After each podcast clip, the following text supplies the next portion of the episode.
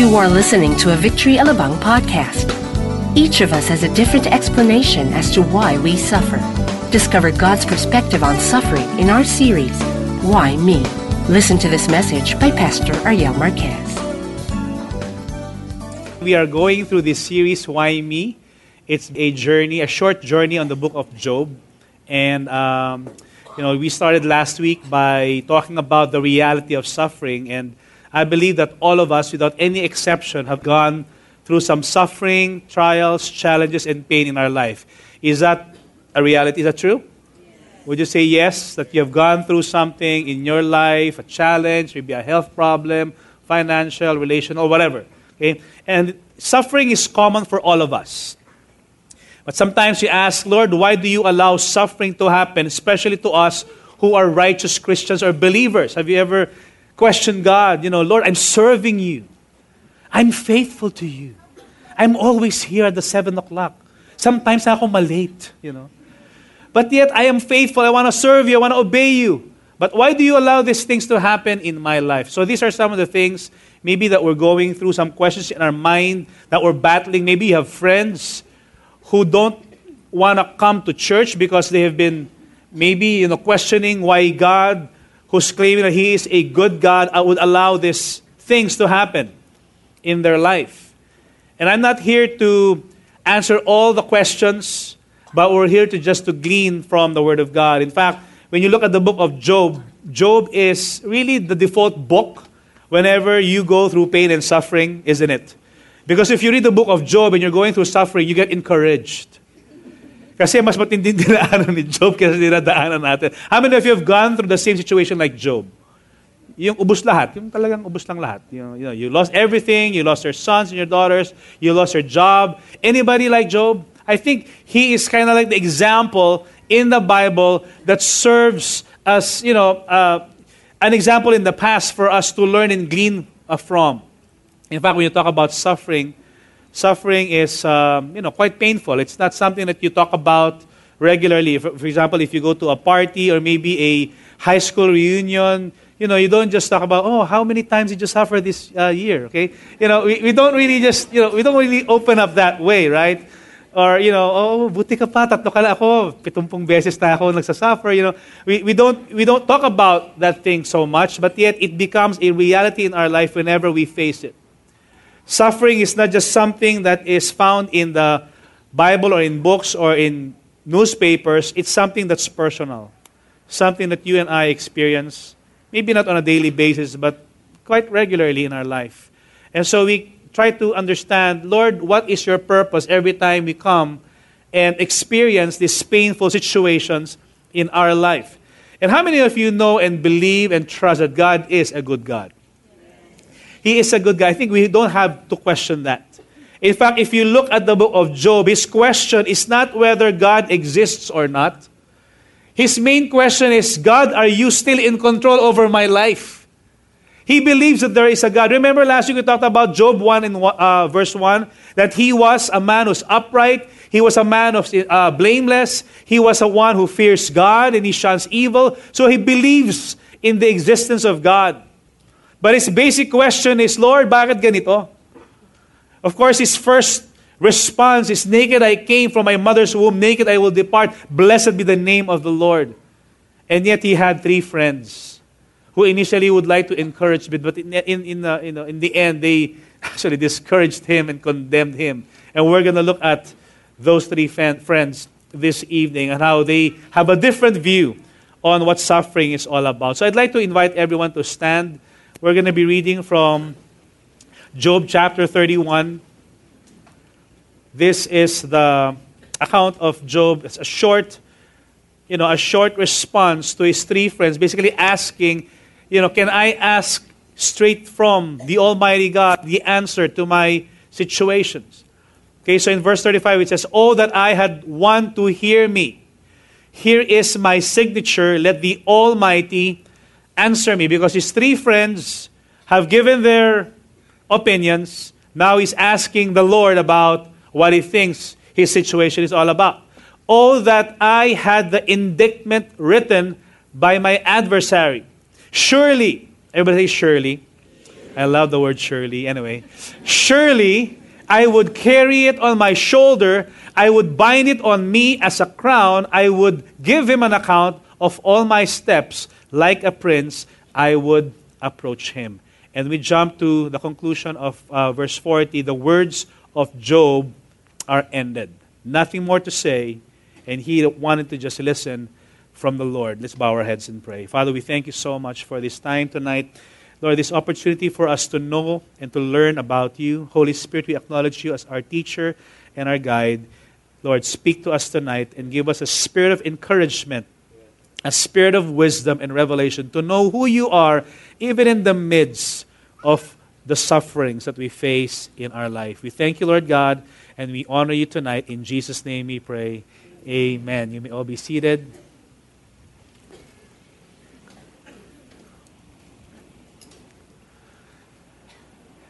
Why me? Sometimes that is the response that we have, especially if you know, you're beaten left and right. Lord, why me? Ako na naman. Di ba? You know, why not this person or why not that person? You know, it's, it's interesting to note, as we've studied last week, that Job is the first book written. Gives us a lot of revelation. It talks about, you know, uh, creation in itself. And, you know, the response of God in the final chapters of the book of Job gives us the wisdom on how God is definitely a creator and the one who is in charge over the affairs of man. But if you would, uh, you, if you would ask yourself, you know, why do we suffer? You know, why do, you know, bad things happen even to us who are considered good or righteous before the Lord? And we're going to unpack this a little bit more so that we can have a proper understanding and approach whenever we would face some difficulties. There's this pastor and author by the name of Tullian Tchividjian who said suffering is lived out or the lived out reality of broken people living in a broken world with other broken people. That's the reason why we're suffering. Look at the person beside you. Mukha bang broken? Meaning to say that as a broken person, we're not perfect. Right. We don't have it all together. But when, when God created the earth in Genesis chapter 1, how many of you know that it was a perfect creation? God said after every single day it was good. At the final day, when He saw man after His creation, it was very good. But yet we move to Genesis chapter 3, and Adam and Eve sinned before the Lord, and in came sin in the world. Sin brought chaos once again in the world. This is just my theory. There was no mosquito and cockroach in the garden. Just a theory. How many of you love mosquitoes? Wala naman, di ba? But somehow, when sin came in, all these things happened in the world. You know, all this global warming, tsunami, earthquakes, you know, this pest, so to speak. It's not because of God creating extra, but it's because of the fall of man in creation.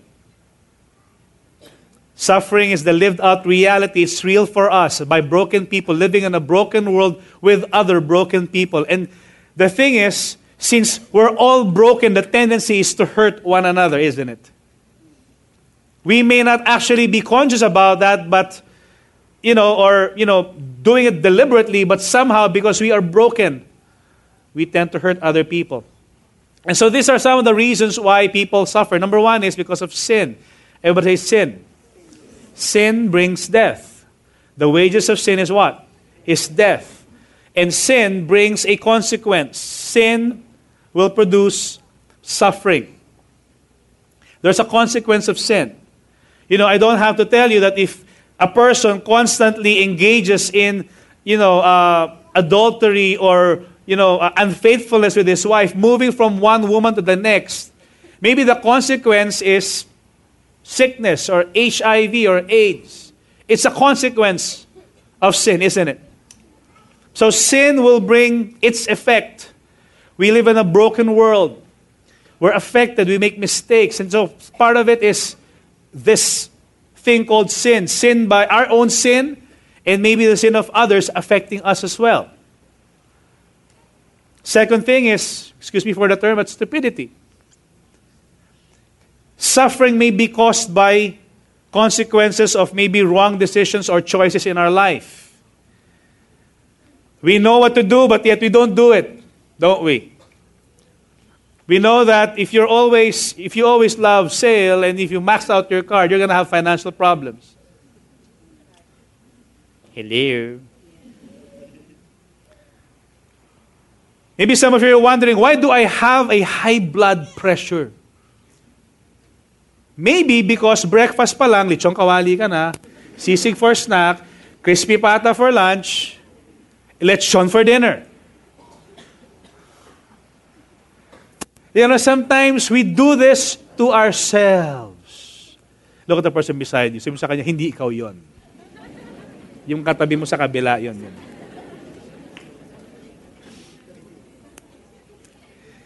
Maybe that's the reason why we suffer, don't we? You know, it's, it's a consequence of wrong choices, wrong decisions. But, you know, the third thing, the reason why we're suffering is maybe because of the sovereignty of God. That is an overarching re- reason why Job suffered. He suffered not because of his sin, although he cannot claim that he is a sinless man. There's only one who can claim he's sinless, and his name is Jesus, right? We know that. At the end of the and next week we're going to talk about that. We're going to talk about that though Job in Job chapter 1 verse 1 was said to be a blameless man, he still had to repent in his heart because of his wrong view of God. That's next week. But today we're going to talk about how do we deal with suffering. And so there are three things that people somehow deal with suffering differently, different ways on how people, whether people of the world or even Christians, would deal with suffering. First thing that we do is we try to moralize suffering. Everybody say moralize. We try to moralize it. We think that it's just a category of good and bad. And what this approach is saying is you deserve what you get. Good things happen to good people, bad things happen to bad people. Theologians call this retribution theology. You, it's like a modern day karma. You, what you reap is what you sow. And how many of you know that is biblical? Yes, there's a biblical statement. There's a you know scripture in Galatians. What you sow is what you reap. Do not be mocked. Do not be deceived. God is not mocked. Remember? If you sow in the spirit, you will reap eternal life. If you sow in the you know in, in the wickedness in the flesh, you will reap destruction. Yes, that is a biblical truth. But yet, some people approach it and give a summary statement that if you are suffering, you are probably doing something bad or you are wicked. Retribution theology states God blesses the righteous and God judges the wicked. And how many righteous people do we have in this place? Once again, through the blood of Jesus. Come on, through the blood, through the blood. Kayo naman, kayo naman. I'm not you can be humble by raising your hand? It's not because of you. I know that. And if we're righteous because of the blood, how many of you expect to be blessed? Of course. That's part of the promise that we have and the covenant that we have with Christ. He has blessed us with every spiritual blessings in Christ. Amen. Every promise is yes and amen in Christ. How many of you are claiming for a promise from the Lord? Promise of prosperity, promise of promotion, promise of healing. For the single, promise of mm, marriage. Okay? Is there such a promise of marriage? But yet, when we see bad things happening to people, what is our response? Ah, baka may ginagawa yan. Yan talaga, feeling ko may secret sin yan. Isn't it? That is the view of the three friends of Job. They have a rigid view of God. And they think that God only blesses good people and He judges the wicked. On one hand, it is true, but how many of you have actually seen bad people that are blessed? How many of you wish that the blessing is yours and not theirs? They don't deserve it, right? But anyway, so that's how some people think. Lord, what, why are you blessing these guys? I mean, they're bad people. I am a righteous person. I go to your church. 7 p.m. I'm always here. I'm very faithful. And if I have extra time, I would go to the 9, 11, 1, 3, 5 and serve in all the ministries and give my tithes and offerings and run in real, you know, in the race for life and give to the poor and do this and do that. But how come your blessing is not flowing in me, through me, in my family, etc., etc., etc.? Because they have a limited view. Sometimes we view God from a standpoint of, Lord, if I do this, this is the reward. If I fail you, this is the punishment. You know, we treat God like a machine. We put God in a box if we do that. We take out his sovereign hand over us. In fact, the three friends of Job has or had this mindset you know, the first friend of Job, his name was Eliphaz. Everybody say Eliphaz. Eliphaz was the oldest friend, but the kindness, uh, the kindest of the three. But yet he had a you know a different view of God. He's got a rigid view of God, and for him, God is an inflexible lawgiver. What he's saying to Job is, Job, you deserve what you get. The reason why you're being, you know, you're, you're experiencing these troubles in your life and you're suffering is because you did something in the past and you're reaping what you've sown. You deserve what you get. How many of you have friends like that? Don't even raise your hands. Bildad, on the other hand, this is the second friend. His idea of God is God is a stiff God and a heartless God. That somehow God is a strict judge. That God will judge sin as it is and punish sin, and He will bless you, yes, if you obey God. In fact, He went on and say to Job, The reason why your children died is because they sinned before the Lord. How many of you would appreciate a friend like that? You're in the wake of your children who just passed away, and this friend of yours come, comes to you and said, you know, the reason why these children of yours died, your sons died, is because they sinned before the Lord. Siguro what you will tell him is, ikaw susunod. You know, I'm going to order another casket for you in this place.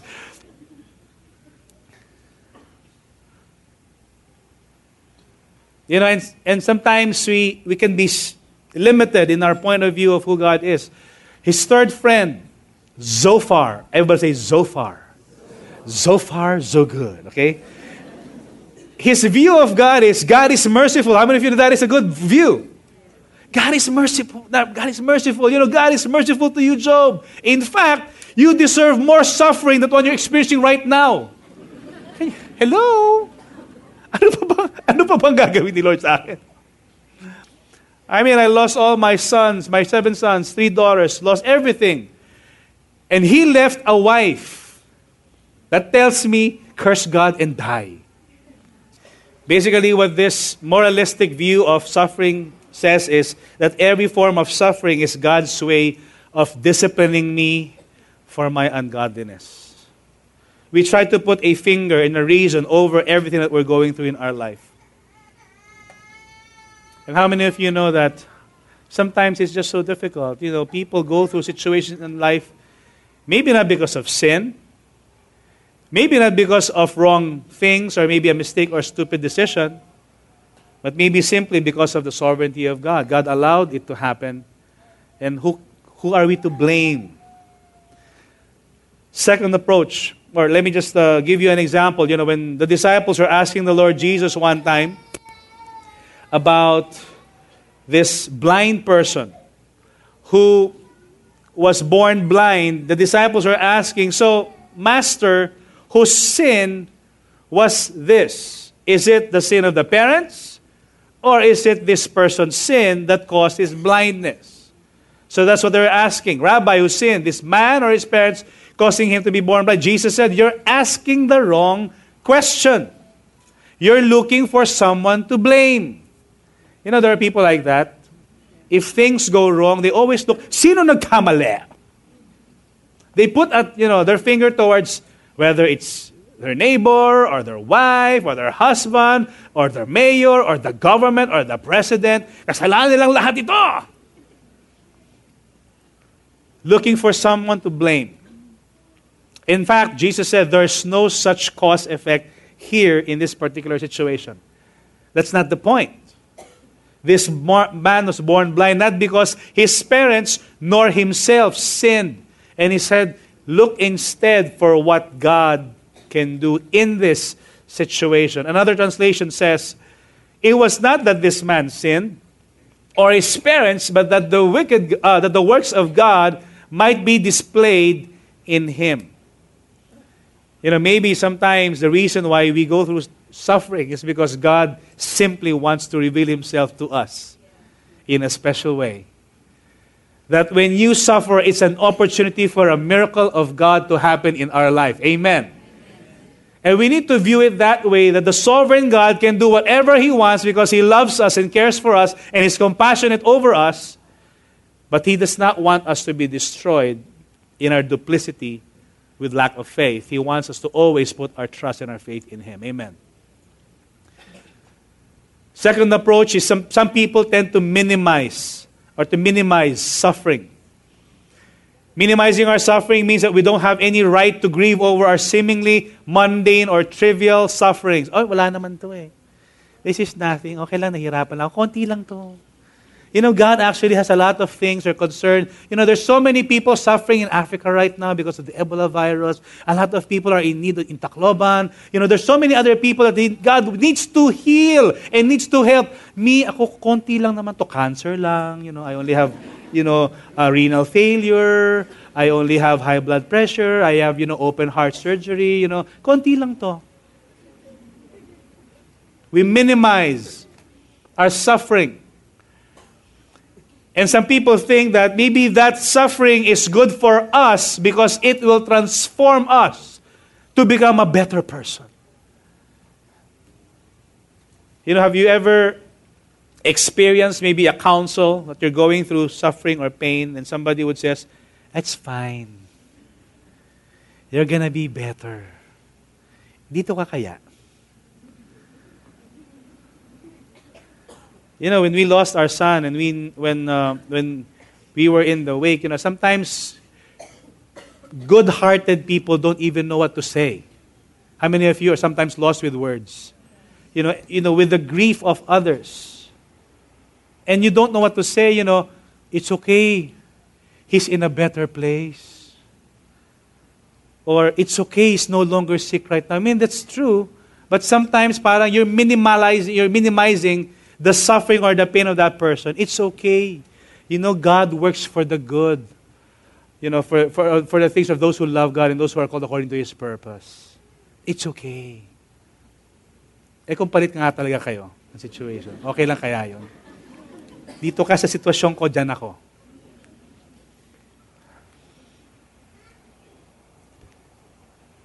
And Elihu, another friend or another guy who came in towards the latter chapters, he was saying that God sent us suffering to be a better person. What this, this what this means is we just need to help ourselves.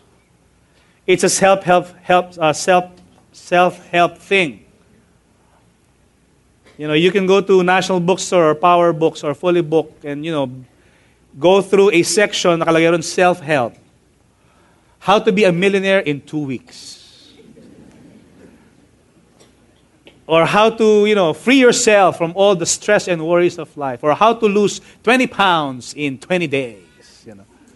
Self-help. And when you go through some painful experience, you will become a better person.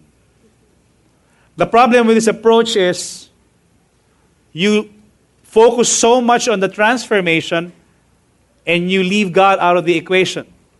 You leave the relationship out and you focus on, I will be a better person. I will be good. I will be this. I will be that. That's the problem with minimizing. With the moralizing approach, the problem is since God, you know, the, the, since the view is since God will bless the righteous and good people and He punishes the wicked, then I ought to be good all the time. I need to be good. I need to be clean. I need to live a holy life. I need to give basically good works. And when you do that, you become your own savior. And you take God out of the equation. So, in the two approaches, God is left out. So, how do we view suffering then? How do we deal with suffering? There's another approach. The third approach is we face it. But how do you face the problem if the problem is your face? no, no, no, just kidding. Okay? We face it head on. We don't try to moralize it. We don't try to minimize it. We realize that it's a problem, it's a suffering. We acknowledge, we accept it, and it's bigger than us. When you acknowledge that that suffering is bigger than you, you know what? You need a bigger God that is in charge of your life who will take care of that suffering. Amen. That is the way to approach it. Can we just give the Lord a hand for that? And He is a faithful God. Accept that we're suffering. John 16:33 In this world you will have trouble but take heart I have overcome the world Jesus said. Realize that we cannot by our own strength carry the weight of this suffering. That's why Jesus said, Take my yoke upon you. For my yoke is easy and my burden is light. Another promise is cast all our cares to Him because He cares for us. Yes, there's a suffering.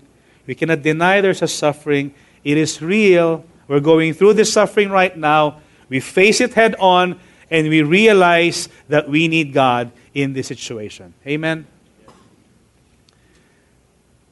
We need a Savior. The thing is, God did not really promise to rescue us from our suffering. What He promised that He will be with us through our sufferings. Remember the three Hebrew boys, Shadrach, Meshach, and Abednego, when they were thrown by King Nebuchadnezzar in the fiery furnace? They were thrown in a heated furnace, and yet when they were thrown there, only the three of them, the king saw not three but four. And the Son of Man was with them in the fire. He did not take the fire away, He was with them in the fire. Are we seeing that picture? And when they came out of the fire, they did not even smell like smoke because God protected them in the midst of the fire. That's why when you go through the fire, Okay, when you go through the fire, the presence of God will be there with you. And what He promised is that I will never leave you nor forsake you. Amen? Amen. That's the promise of God.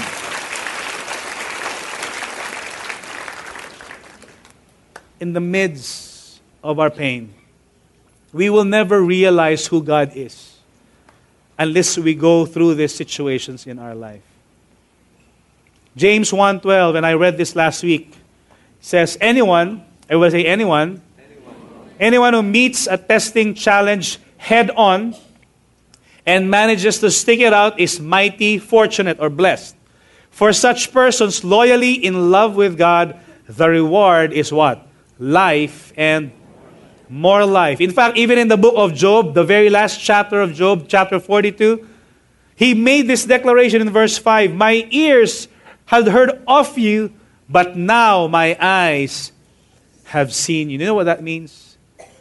You know, it used to be that in the life of Job, he's heard about the faithfulness of God, maybe through his friends. He's heard about that God can provide. He's heard about, you know, secondhand report about God, but because of this suffering that he had gone through, he not only heard about God, he has seen who God is in his life.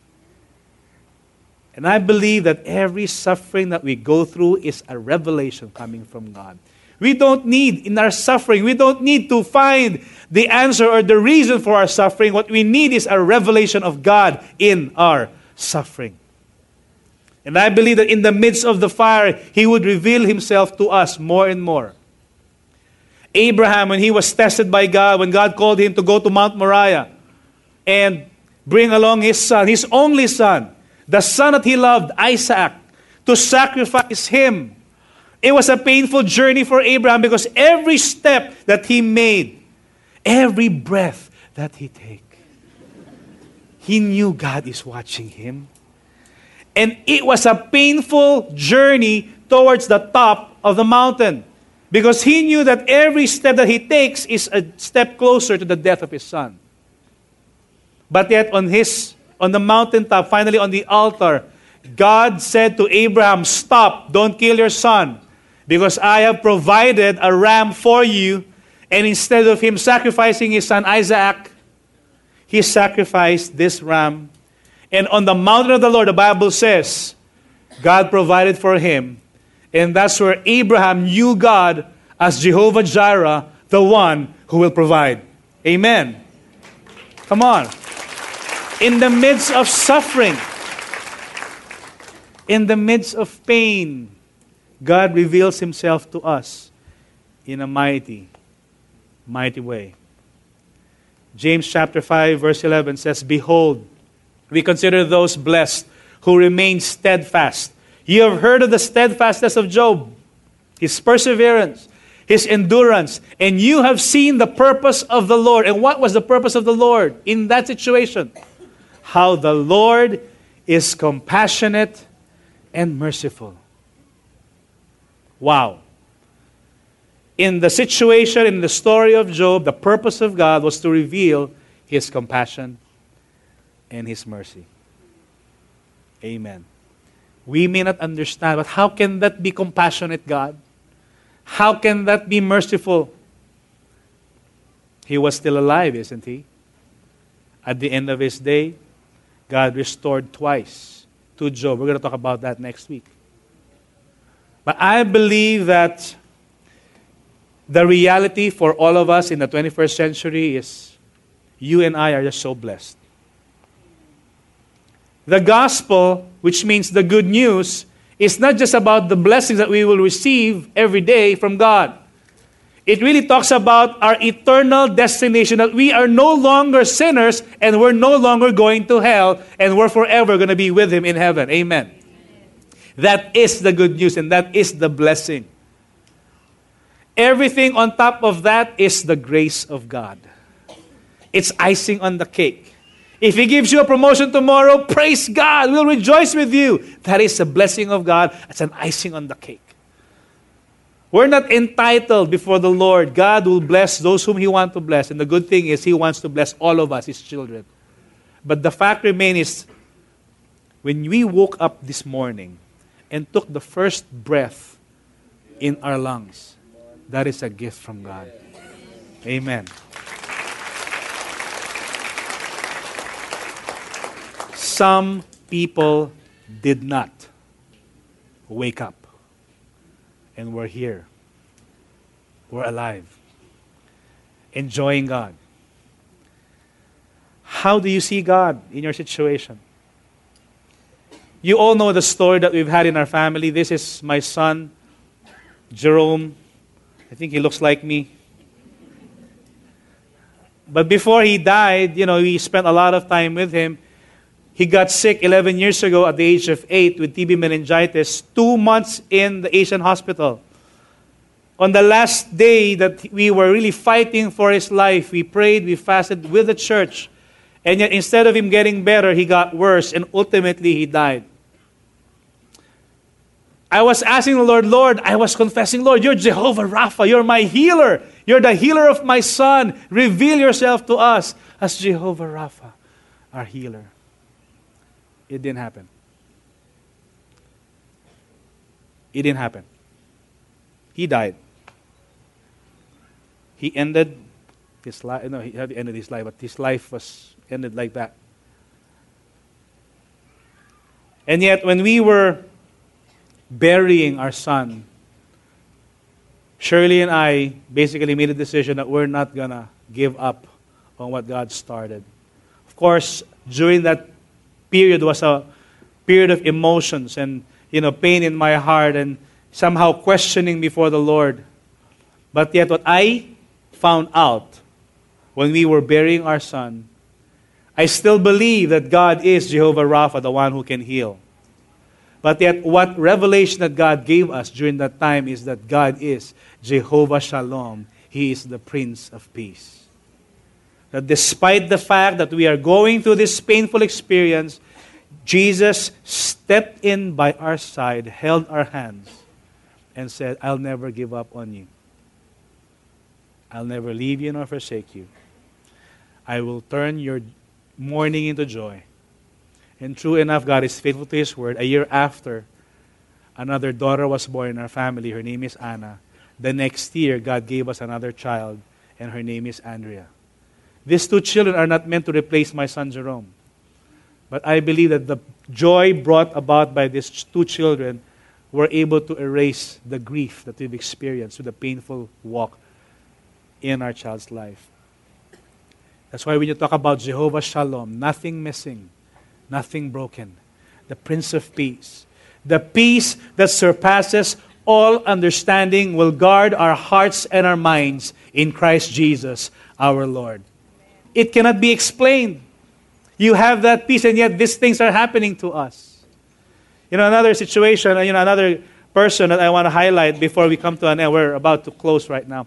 Annie Johnson Flint, who's a Christian writer. You know, when she was a young girl, she was orphaned, and the Flint family took her in.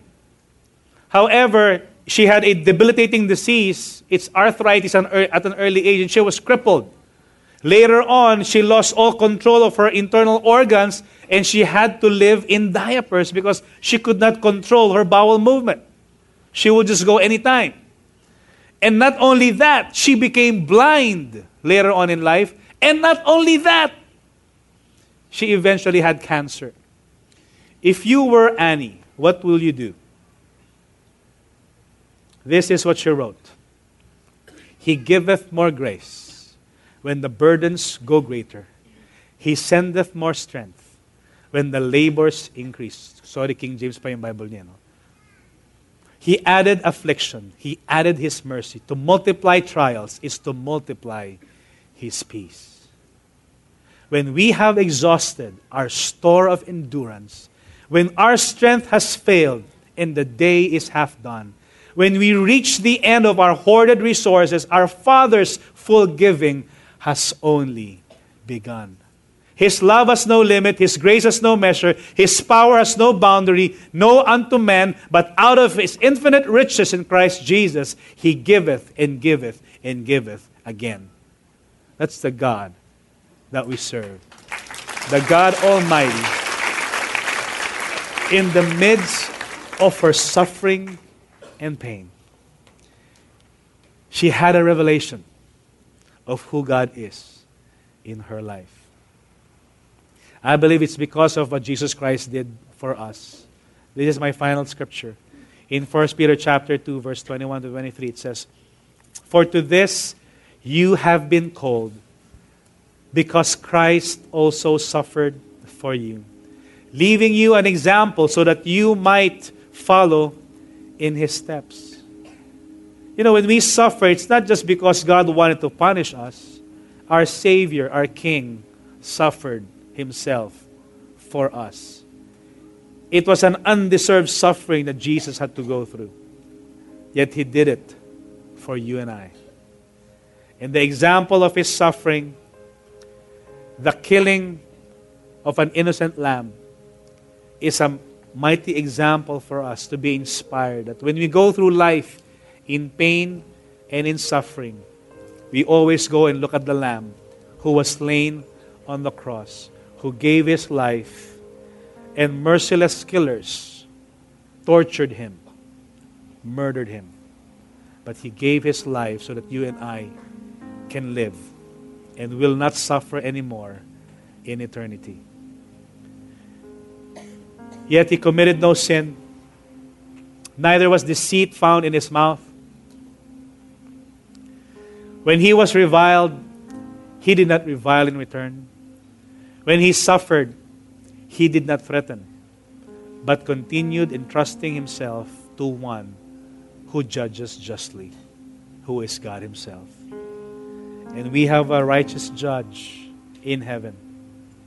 He knows our pains, He knows our situations, He knows our sorrows, He knows what we are made of, He knows our limits. The good thing is, He's not just a judge, He is the mighty God. He is one who is able to move mountains on our behalf. He's one who's able to, you know, open the Red Sea so that His people can pass. He's one that can open the heavens and manna can be provided to a lost and hungry people in the desert and in the wilderness. He's a mighty God who actually can open His hands and out of His hands can flow a lot of blessings. Yet, when that thing does not really happen in our situation, we have an everlasting Father that will encourage us, comfort us, be with us, encourage us, lift us up, and walk with us. We have a wonderful counselor. In times of our confusion, when we're going through these painful sufferings, He's there to give us counsel. He's there to give us life. He's there to give us advice. He's there to point the way. Even though we walk through the valley of the shadow of death, we will not fear any evil. His rod and his staff will comfort us. Surely goodness and mercy will follow us all the days of our life. And if you feel that you're at the end of your rope, when things are not happening according to your desire or to your prayers, He is the Prince of Peace. He'll give you peace an unexplainable peace that the world cannot understand and fathom. He will give it to us so that we will continue to move headstrong and hold on to Him and endure and persevere and be steadfast, just like Job became steadfast in the midst of his painful sufferings. We hope you were inspired by that message. To listen to more podcasts, download the Victory Alabang app. Thank you and stay connected.